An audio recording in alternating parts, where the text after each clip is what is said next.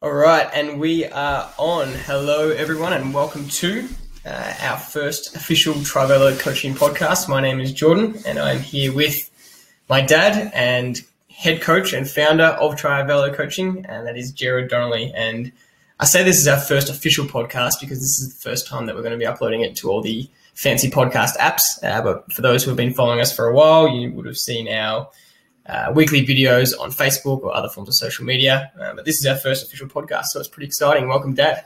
Thanks, George. Yeah, I'm pretty keen uh, and excited. And as usual, I'm learning so much about technology from yourself, uh, and I'm following along and loving it. Exactly right. So, Trivelo Coaching, uh, we are specialists in cycling and triathlon coaching. And I say we, but I'm not really the specialist. Uh, that's that's Dad's role, but I'm just here to ask questions and learn just like you guys, and I help with the technology side of things. And I really love this part of the job because I ask questions uh, on this podcast and on this show, and I get to find out the same answers you guys do. So for today, we're going to jump straight into uh, a bit of a broader topic, but something that uh, we discussed and thought would really help everyone, and that is how to fundamentally be a better cyclist. So we were talking, and there are a lot of factors, um, and this is what you, you were saying to me. There's a lot of factors that contribute to becoming a better cyclist uh, as a whole package, and they that comes down to the fundamentals of what you need to get right, as well as a lot of the one percenters. So that's what we're going to be diving into today. And uh, I guess we want to start straight away and go off with a bang and go what what is what is key to becoming a better cyclist as a whole, and what how, if someone comes to you and says I want to be a better cyclist, what what comes to your mind straight away? Uh, it's a great question, Jordan, but I'm just so stumped by that question because I've got 75 different answers for it. And you did ask me earlier, you know, what is the number one uh, key thing that you would say to someone? Um, and I said probably that uh, every session has a goal, purpose, and an outcome. And if if that can be achieved, you will improve.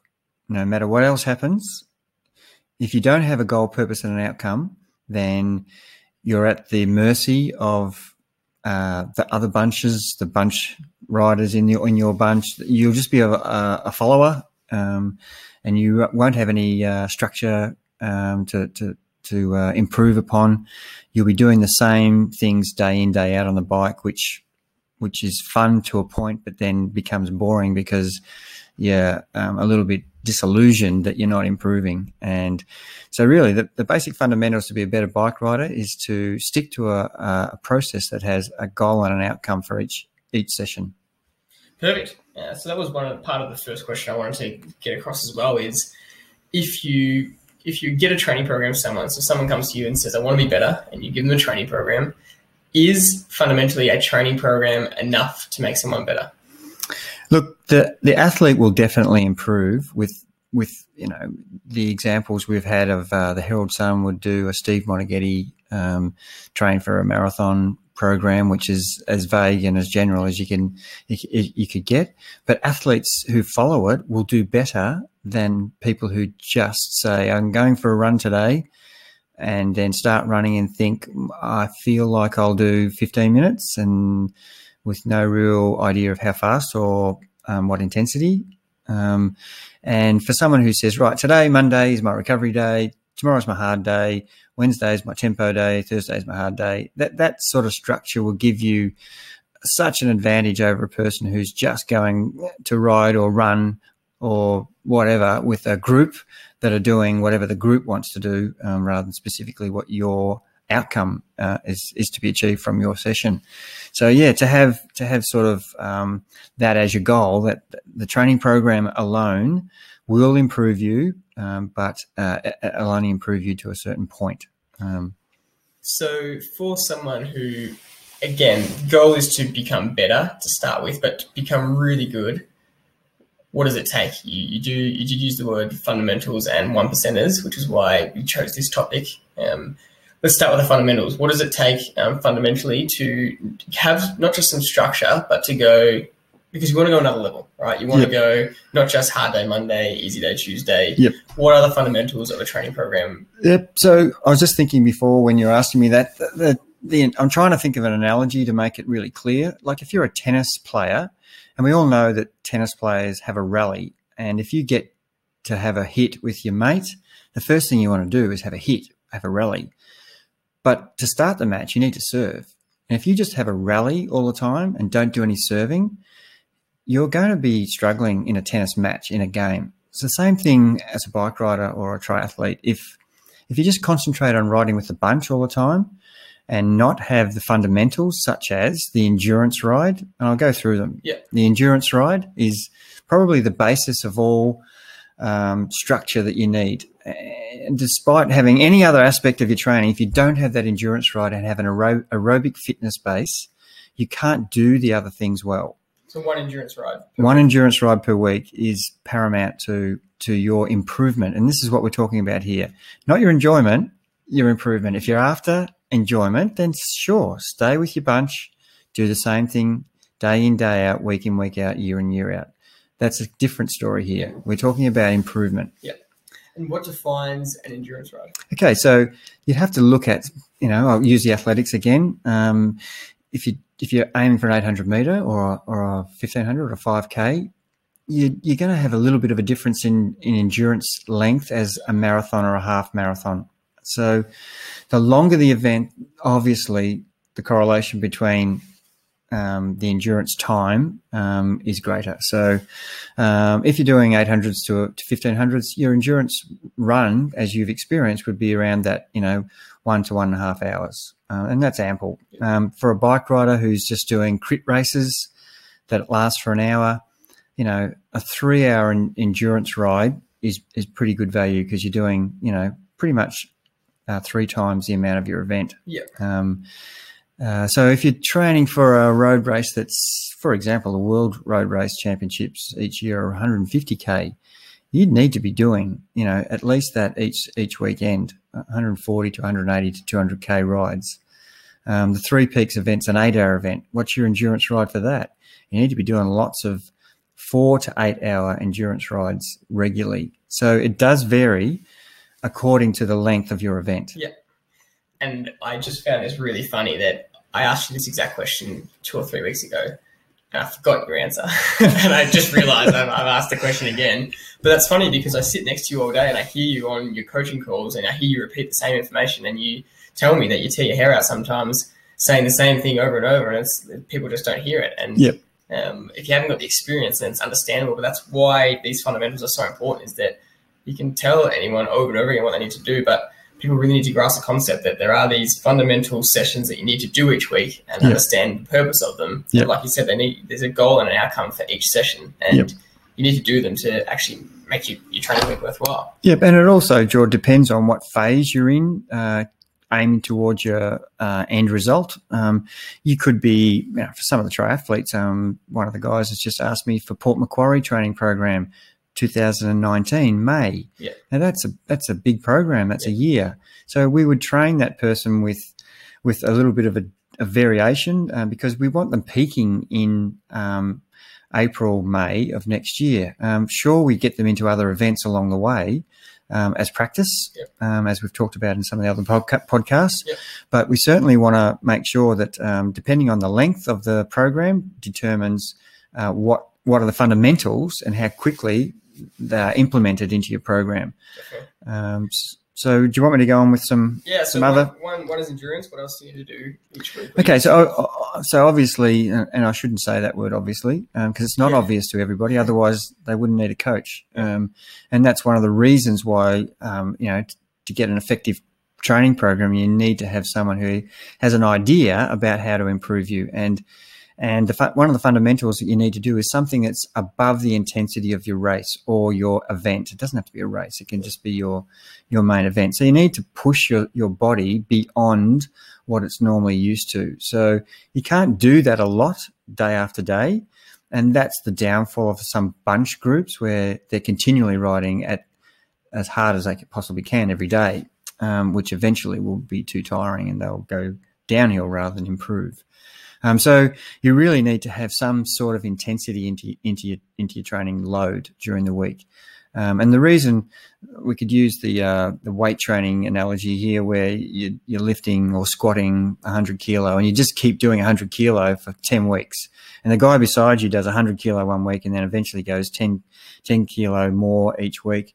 He will, after 10 weeks, be able to push 200 kilo or whatever the maths is for that, Yeah. 220 kilo. Um, and the guy will still be pushing 100 kilo, and the difference between the two athletes will be phenomenal in what they can uh, lift.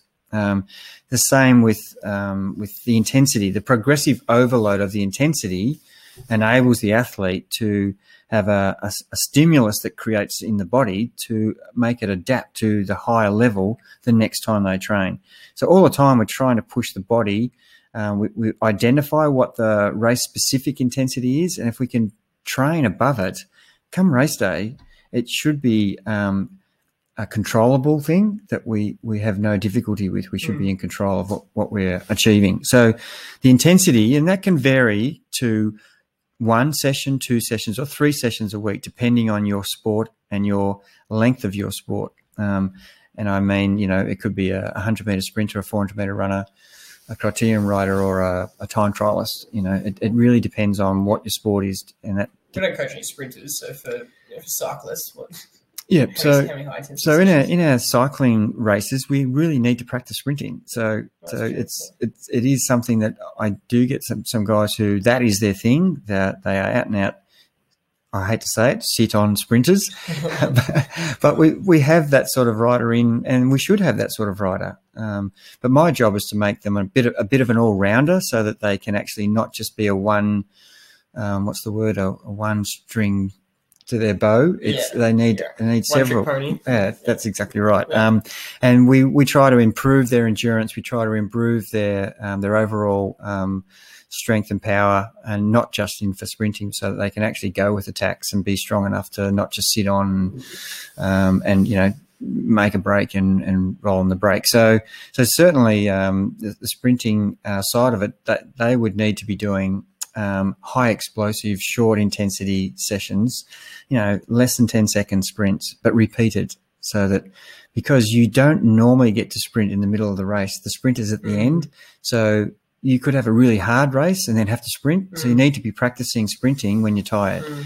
And it's great. People can sprint fresh, no problem, but it's a different outcome. And you, you see the Tour de France or the Giro or whatever those pro races are, the difference between guys who are really good sprinters and then see what they're like after after riding 280k in sprint.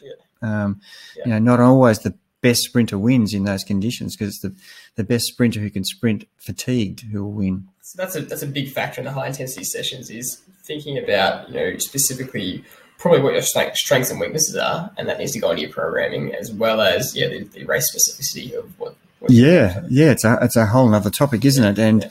and look, I've got a lot of the athletes asking me, "What do you think is my best event?"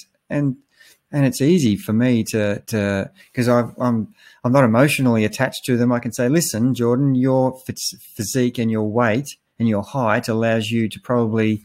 Uh, climb quite well, um, and you're a bit of an all-rounder. Whereas a really strong, powerful guy who carries uh, not overweight but carries a lot of weight because of his height, uh, you know, a, a 95 to 100 kilo guy um, would normally be a good sprinter type and not a good hill rider. So I would steer them away from events that involve 4,000 Yeah. meters worth of climbing. I would keep them on criteriums or road Yeah. races Yeah. or. Plus um, data as well. yeah, yeah. So it's quite it's quite an easy uh, and you know somatotyping is is is exactly that. Yeah. You know, we've seen examples of countries that uh, from birth are trying to find out what their um, their country's athletes uh, are good at. So they test them for everything, um, for gymnastics, for Yeah. For uh, for max VO two testing, Yeah. for their you know for their aerobic capacity. Um, Which can be pretty brutal, but you understand why they're doing it. yeah, yeah, and it, you know there will always be people who who can um,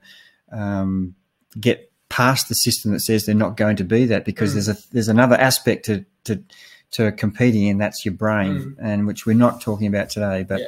but that is such a, a value valuable tool in in the actual uh, um, athlete's com- competitive uh, skill set um, that's not to be underestimated. But we're not talking about that today. Yeah, definitely, definitely. And that can be a topic for another day because it's definitely interesting talking about you know VO2 max or um, Yep. that kind of data.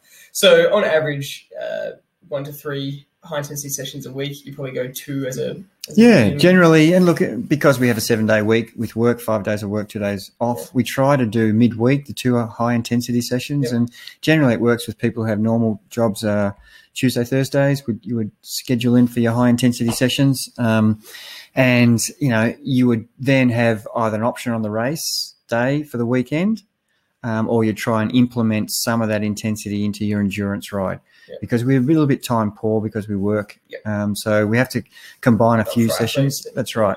If you are certainly uh, uh, not working, you could you know you could throw in um, a third in- intensity session because you'd have the time to recover as well. So which brings us to what the third main. yeah, so Section. recovery is um, so you've got your endurance ride, you've got your high intensity rides, and uh, in between that, you could have um, your easy session, which is different to your recovery session. And a lot of people get confused with that. Um, the recovery session is basically trying to achieve recovery.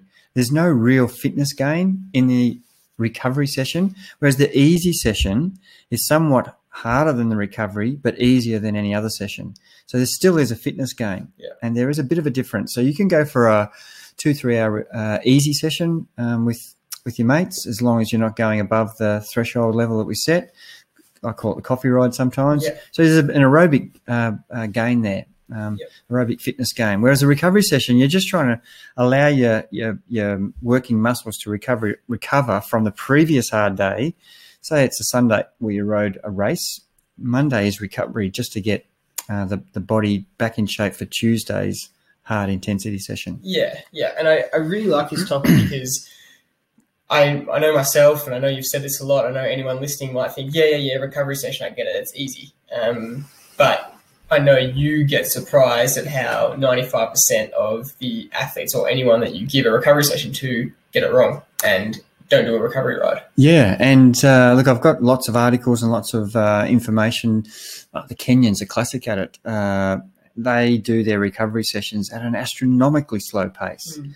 and they're just jogging, talking, jogging, um, and you know it could be half an hour or forty-five minutes max, um, and depending on what event they're training for, they're cross-country runners, marathon runners, or track runners. But but you know, for people to understand that the Kenyans can, you know, who can all run at 220 kilometer pace or, you know, they can do an 800 in 140. They can, you know, Yeah, ego could get the better of them. they That's right. and and they train together, which is something that um, Australians or you know we we have real trouble when we train together with ego, Yeah. and uh, one guy might feel like today's ride isn't a recovery ride, and the rest of the group think it's a recovery ride, and that's one of the downfalls of training with other people. Yeah.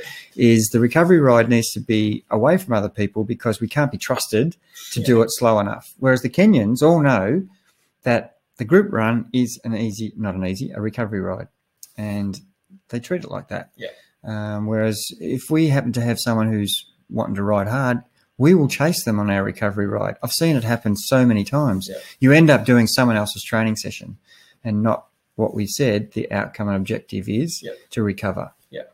And I mean, you you you o- always over exaggerate it so that people get the point. But then, I mean, I know myself when you were coaching me through this, I still didn't get the point, and people would have to see you on your recovery ride to see how Yeah. slow you go. Yeah, and look, the example is, and for people who know, you know, they've seen me on on the road going past me, and and you know, I've always say jokingly that uh, Grandma passed me on her uh, ride to the shop bike, Yeah. and that gives you an idea of what I mean.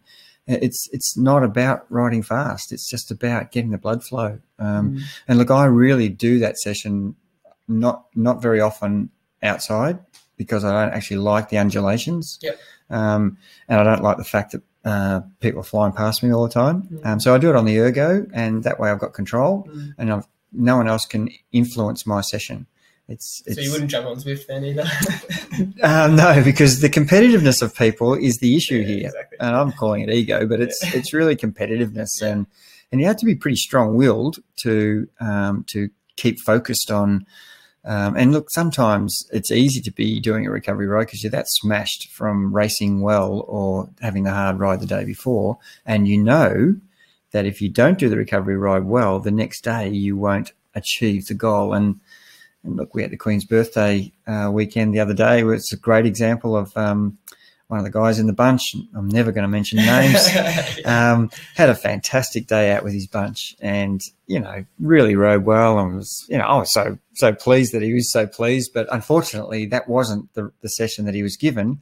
And the next day, he had the high intensity session, and he couldn't even finish 15 minutes of it. Mm-hmm. He was that tired from yeah. the day before, where he flexed his muscles and and did a different session to the one that was. Um, that was planned. And that's a great lesson. Yeah. You have to go through that to find out that, yeah. gee, I shouldn't have done that. Yeah. Um, even though he knew he shouldn't have done it. But. Yeah.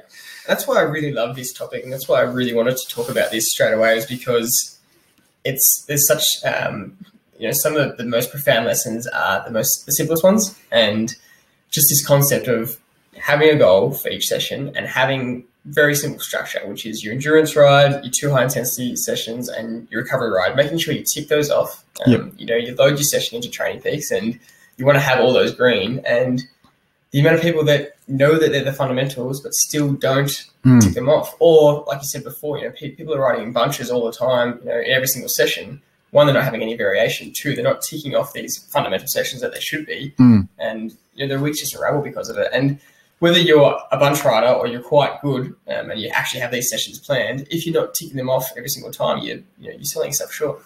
Yeah, and there's a few, a lot of points you've mentioned there. The first one probably is what's what's wrong with doing that with the bunch ride? Well, there isn't anything wrong. Mm. If if your outcome is that you just want to ride with your mates, you've succeeded, Perfect. and you will actually be a good bunch rider in your bunch. Um, you'll be able to keep up. You won't get dropped. Um, but as we said before, everybody has a competitive edge. Well, not everybody, yeah. some people, and a little bit of an ego, and and they won't be satisfied eventually with yeah. with that, and they'll want to progress in their little bunch yeah. to be a little bit more of a player. Yeah. Um, there's two types of bunch riders or racers. Yeah. There's spectators and instigators, and would you want to be a spectator in your bunch where you're just following the guy who's the strong man all the time and here he goes again he attacks and i have to chase and i'm getting tighter and tighter and he's having a ball and i'm hating it mm. or do you want to be the instigator you want to be the guy who can you know play with the rest of the bunch mm. at will um, and the only way to do to do that to, to make that change is to do something different um, so if you keep doing the bunch ride uh, each day, each week, each month, you'll be a good bunch rider in that bunch, and that's as far as it'll go. Yep. Um, so yeah, they're, they're, sort of the the reasons why we have goals, outcomes, and purposes of, of sessions, so that you know if someone came to me and said, "How do I improve in my bunch?" Yep. That's a great question because because I've got the answer for them Yep. straight away. You know, stop riding in your bunch. Yeah. Um, come and do some specific sessions. Go back to your bunch and just watch the jaws drop as you you come back a different person. Yeah. You come back with um, some some uh, some assets in your armory that people go, "Whoa, Yeah. jaw dropping stuff. How Yeah. is he doing that? He was crap Yeah. eight weeks ago." Yeah. Um, yeah, so that's the exciting part. if, if if you want to follow a structured program, um, you know it will have overload. It will improve you, um, regardless if you follow it hundred percent. You know, even if you followed it to a, a fraction of it, you'll still improve. But obviously, if you did the whole thing hundred percent, as you said, had uh, greens in training peaks ticked off, you know, and very few people can achieve that. But if you if you do achieve that, the correlation between improvement is astounding. So I would ask you then the answer if a guy comes to you and says, uh, How do I be better in my bunch? You say, Stop riding your bunch and start doing these fundamentals. Is the answer the same for a guy who is um, doing the fundamentals but wants to be better? You know, is it is it that he needs his fundamentals to just have better outcomes and goals, or I mean, could the answer be pretty much the same? Yeah, I mean, and look, you would ask the question: Is okay? Does he have a power meter? Does he have a heart rate strap? Mm. Uh, does he have? If he's a runner, does he know what his pace is for uh, the set five k or the half marathon or whatever on the bike? You know, does he know what his FTP number is? Mm. Um, and if he's not, tr- if he's doing a high intensity session without knowing what his numbers are, then he's actually not really doing the high intensity session. He might think he's riding hard because he's puffing and panting, but if he's not actually running at the pace or riding at the power, then or swimming at the you know the right um, lap pace, then um, you, you're actually just training blind. Yep. Um, so it's nearly as bad as bunch riding, Yep. um, but it's a step above. Yeah. Um, but it's still not at where you should be. Yeah, definitely. And then obviously the last point is just aiming for those green ticks each time because you can be doing the fundamentals, but if you're doing four out of six sessions or five out of six or six out of six but not hitting your goals, then Yeah. you're yeah. doing it right. Yeah, but that's true. And look, um, a lot of factors come into that, um, which is what we're probably going to talk about next. Is what are you doing off the bike or off your running shoes or out of the pool? What are the things you're doing uh, to make sure you hit those targets that have been set for you? Because they won't be set. You know, in our program, we don't set targets that are unachievable. We test you for your your power number. We test you for your pace running. We test you for your swimming time trial, so that we set targets that paces that you can achieve that are going to progressively push you slightly each week. Mm. So if you, you know, if you, at the end of the day, if you don't have those numbers um, at the forefront of what you're trying to achieve, then you're just really, uh, yeah, training blindly. Yeah, um, so definitely. so there was one more fundamental uh, which kind of comes in. It doesn't have to happen weekly, but that you said, and you've said this a lot of times, which is really important. And I guess throughout this whole show, there are, there's going to be a lot of things that you say a lot of times because they're quite important for people to understand. But um, it's this concept of racing practice and making sure that you're actually practicing the race that you're preparing for, yeah, um, even if that's your bunch ride. Yeah, for sure. And look, uh, we did talk about that a little bit with uh, the the local Trivelo uh, giant bunch ride we have here. We we do the endurance ride on the Saturday, and I throw in some intensity into that. Yep. Um, but if you didn't have that opportunity to ride with the bunch, you would need to uh, simulate your particular race um, uh, requirements um, in a training session somewhere. So and this is really fundamental for triathletes because the Ironman doesn't happen every three or four weeks. Um, you could have a year between um, races, um, and that's the extreme. Marathon similar. You would only have, you know, two marathons a year, maybe, or you know, some some people can can really punch out three or four. Um, but you know, generally, so there's a big gap between um, your actual race. So you need these other race like practices. We call you know we call it training, but they're actually race race simulation practices. Um, so if you're a time trialist looking, you know, if we look at the Masters Australian Masters time trial, it's a somewhere between 16 and 20k. We need to be practicing that that distance at that intensity on a regular basis. Mm. So that's the other fundamental that that we didn't mention in in the endurance, the high intensity, the recovery, and the easy ride. We need to continually throw in, um, not all the time, so that we're not getting flat, but but you know, so that it's it's continually uh, measuring ourselves as well to see how we're going and to see uh, what our body responds to under that um, intensity. It's like uh, preseason football. Guys are fit, they're running fit, they've trained quite well, their, their skills are up. The minute they have the first practice match, they think they're in such great shape. It's such a shock every year. Guys are cramping. Yeah, and you're just thinking, what, I was fit. What, what's wrong with me? I've done all. Of, but it's the it's the intensity that you get in the race Yeah. or the football match that you can't simulate in training. And once you put a number on, Mm. that is, you know, or you put your boots on or your spikes or whatever, you know, jump on, put your leg over the bike, what whatever you do with a number it says you have to race today, is a completely different intensity Mm. attached to it. And I know myself, if I'm in a training ride, for example, uh, on our group ride through the hills, you know, I'm starting to get dropped. Um, you know, it doesn't matter. I know the hill's another three minutes long. You know, I'll only be 15, 20 meters off the back. Yeah.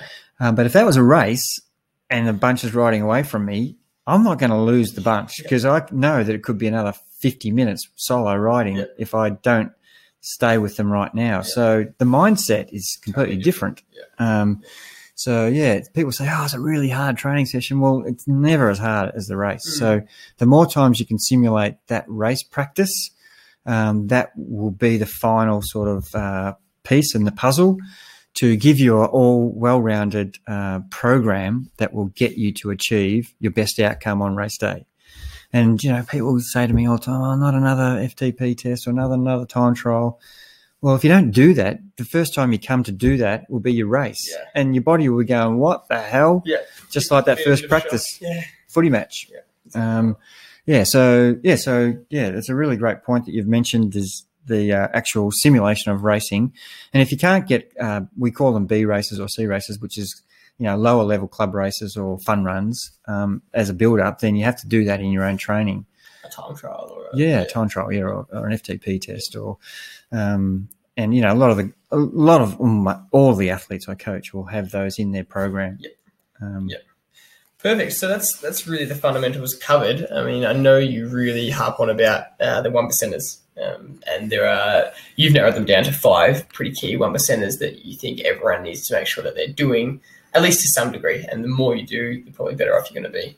Yeah. Take us through the five. Yep, absolutely. Um, and look, people are sick to death of me saying this. Um, are you doing the right thing with your sleep? Sleep's the the real key. And look, I'm in the same position. I, I don't get enough sleep, um, but you know, sleep is our is our the human uh, body's way of recovering.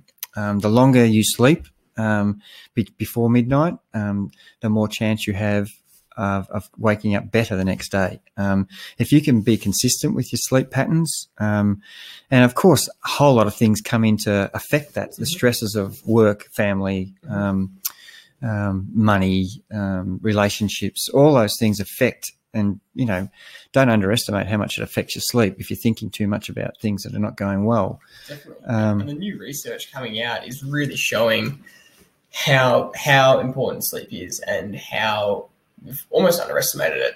Um, we, we know it's important, but we've almost underestimated. it. I mean, some of the stats coming out, which I, I don't know how true they all are of what I've heard, but uh, it's talking about you know people's people's recovery levels being at fifty percent capacity if they didn't get enough sleep, stuff like that. Where you think the next day if you're riding at fifty percent capacity, you're Mhm. you're really struggling.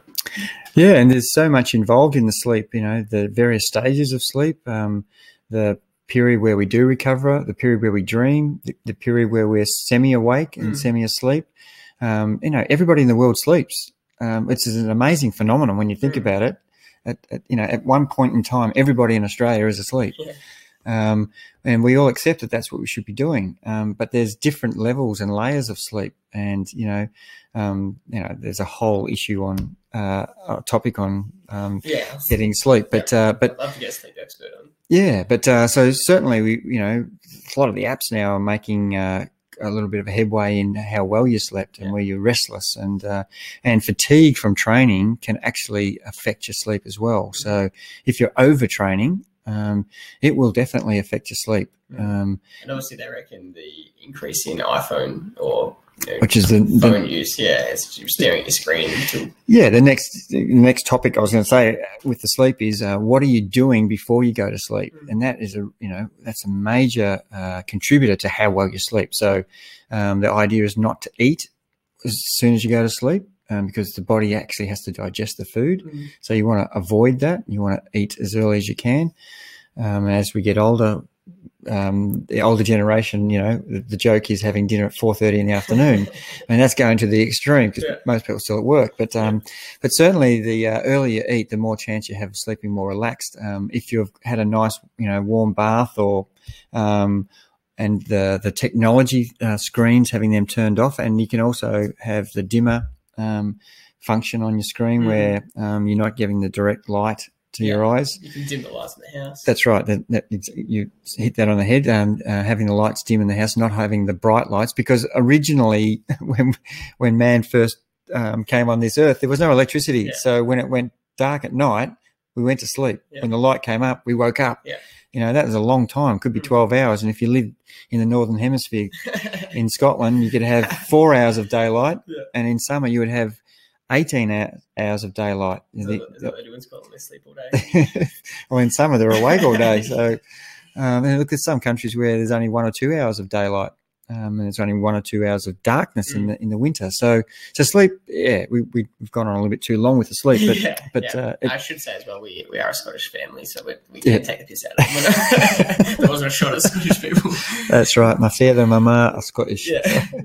Um, Number two. yeah. Well, number two is really, uh, um, I look. I think the massage and the foam roller it plays a really major role in uh, in how well your body's recovering. And um, I'm really keen on getting a massage once a week. And the foam roller I'm staring at right now in the other side of the room. Um, if you're just sitting there watching telly, uh, it's a great time just to sit on it and roll your legs on it sideways, front ways. It's a bit painful, I know, but um, but if you, if you do that regularly, you give your legs some chance of recovery. And um, I know that I played golf yesterday, and my legs were not fit for golf, and they were sore as anything after last two days. But I was on the foam roller, and I woke up this morning really much better. Um, so massage and the foam roller, one or the other. Foam roller is free. Massage obviously costs Mm. money, but that's I think a really important thing to to try and and and uh, implement into your program. Definitely. Point three. Um, I think the third one is the, and this is really a broad topic, uh, nutrition. And I'm talking about uh, the in ride nutrition and during the week. Yeah.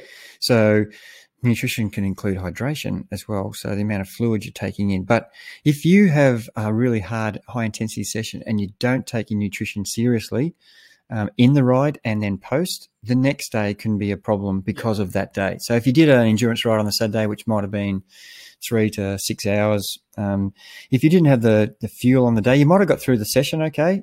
But if you didn't have the right fuel, you will be, um, you know, low in the electrolytes, low in the carbs, um, dehydrated, and then the next session, the next day, could possibly be compromised because of your lack of uh, attention to detail with your nutrition, and and especially on a uh, long endurance ride, the recovery drink is really important. Uh, that you get some sort of recovery uh, protein drink into yourself uh, immediately in the first thirty minutes of Mm.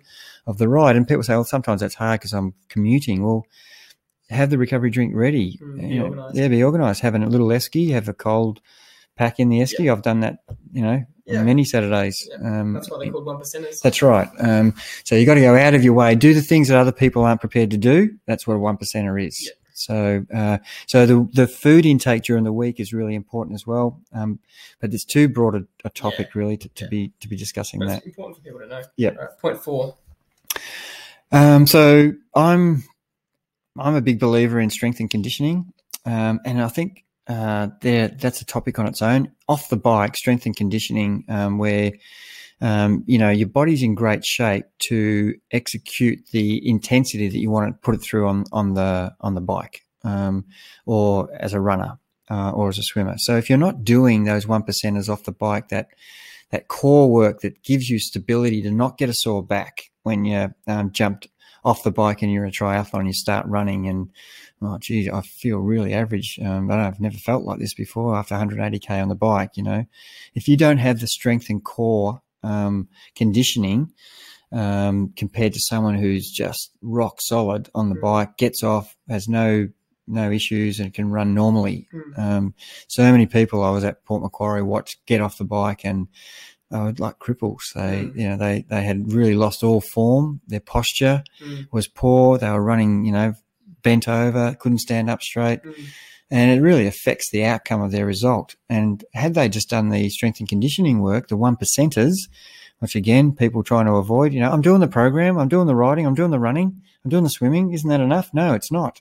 That's the difference between, you know, uh, you being uh, an also run or someone who's at the at the highest end of the of your uh, particular group. Um, so, yeah, I think the strength and conditioning is Definitely, and that's something I've been impressed with with you. I mean, a lot of people um, tend to do that when they're younger, but give that up as they get older. And you always always made us as teenagers start getting into it, and you would do it with us, and you would smash us at the core, and you still see a strength and conditioning coach once a week. You've Yeah. done that the last ten Yep. years or so, Yep. and you're going to keep doing it because it keeps you in shape. Yeah, and whatever method works for you, um, you know, use that method. If you need a strength and conditioning coach, and Trivella Coaching have Amber Johnson from First Wave Fitness for the local area. Um, but you know, use someone who can who can help you with that, or um, just do your own program that you know that at some stage is going to um, um, be of huge benefit down the track if you can be consistent with it. Definitely. And the last point,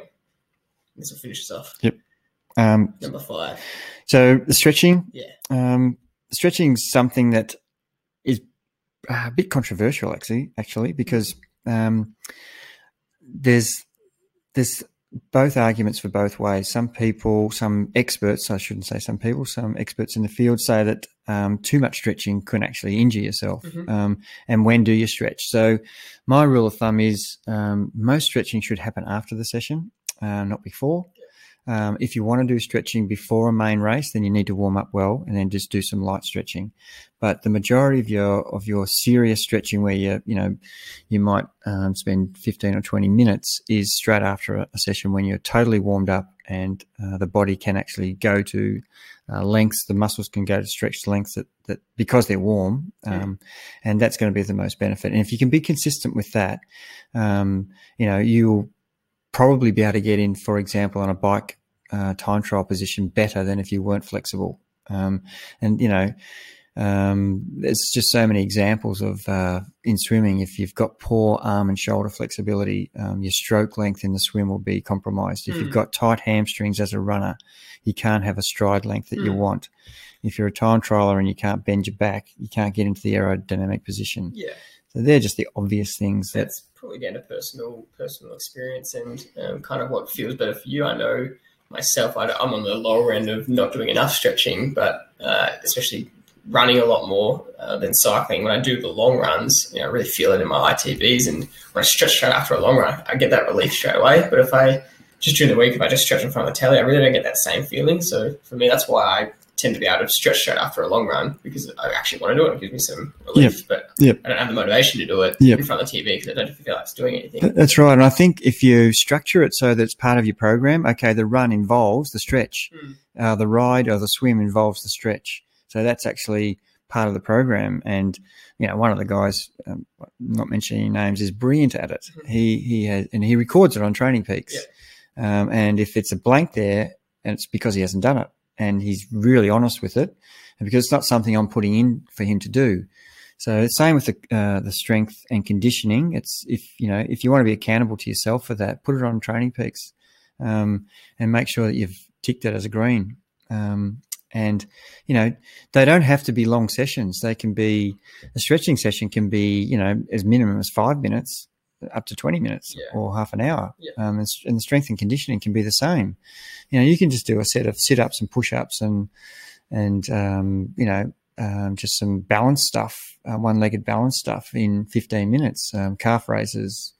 Um, same with stretching, you know, you just go through a routine of stretching your hamstrings, quads, calves, yeah. back, um, you know, upper body, arms, shoulders, you know, it's, it's all there for you to do and, and it's very minimal time. Yeah that's a good way to wrap us up. That's uh, five pretty key things you can do on top of the fundamentals. And I'll say it again: the reason I was really keen to do this topic is because uh, this is something um, a lesson that you've taught me, especially when I asked you to help me with a running program, was being humble in the training program because I thought I knew a lot, and I thought, you know, if I set my own program, I would do kind of more advanced stuff. Then you took it back to the basics and back to these fundamentals. And we always talk about these these one percenters, which again, no matter how good you are, you need to be humble and make sure that truthfully, are you doing these fundamentals and are you doing you know, the one percent to the best of your ability? If you do that, you're probably going to become better no matter what level you're at. Yeah, and look, it, it brings to mind our, interview with Julian last week. You know, an Olympian, and and you know that was one of the things he said was just be be consistent and stick with the structured program, not trying to make it too complex.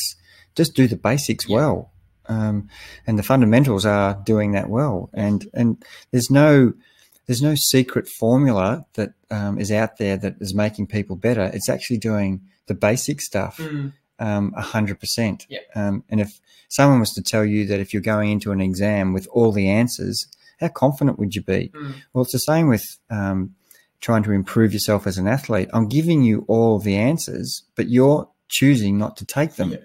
You're choosing to select some of the answers and you're getting some good results. So the person who selects all of the, the information that's given to them and, and executes it, they're the ones who are going to actually achieve faster and higher um, results in the end. Perfect. That's a great way to finish. Well, um, thanks for joining me on the show. This is our first official podcast. That interview you spoke about with Julian was uh, we did an interview last week with an ex Olympian, which will be uploaded as another show on here. Um, and that's about it. So thank you very much for listening. Uh, I think at this point, most of the podcasters do say, you know, rate us, leave feedback, leave comments. So I guess if you want to give us some positive rating, I think that does help us. Um, yep. I'm not too into the podcasting myself, but we're giving this a good crack, and we're going to be doing these once a week. Uh, if you do want, have any topics that you want us to cover, definitely let us know. If you have any negative feedback, keep it to yourself. Um, and apart from that, uh, we look forward to uh, seeing you each week on this show, and, and that's about it from us. Thanks, George. Enjoyed episode one very much. Cheers. Bye.